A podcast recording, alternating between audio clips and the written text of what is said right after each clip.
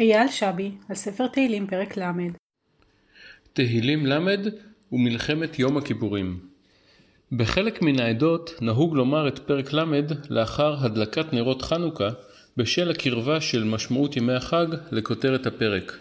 לפיכך, מה טבעי היה לכתוב דברים לפרק זה בהקשר של חג האורים. והנה, תוך כדי קריאת הפרק והכנה נפשית לכתיבת המאמר, התמקדו עיניי דווקא בפסוקים אחרים. ואני אמרתי בשלוי, בל אמות לעולם. אדוני ברצונך העמדת לעררי עוז, הסתרת פניך, הייתי נבהל. מיד לאחר קריאתם, נדדו מחשבותיי אל יום הכיפורים ואל מלחמת יום הכיפורים.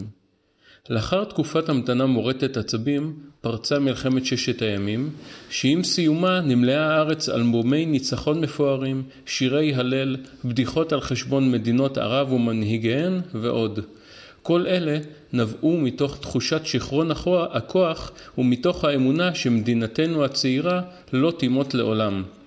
חלפו להן שש שנים בלבד, ובשל היערכות לא מספקת אל מול קולות המלחמה שהקיפו את המדינה מצפון ומדרום, חוותה המדינה את הקשה שבמלחמות. מלחמה כה קשה שהביאה את ראשי המדינה למחשבות על חורבן הבית השלישי.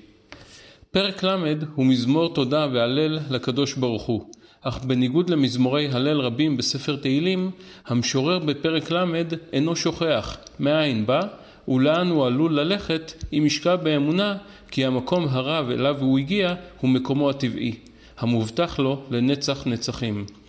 עלינו להילחם יום יום, שעה שעה, בנטייה הטבעית לנוח על זרי הדפנה. כדי להישאר בפסגה צריך להמשיך ולהיאבק.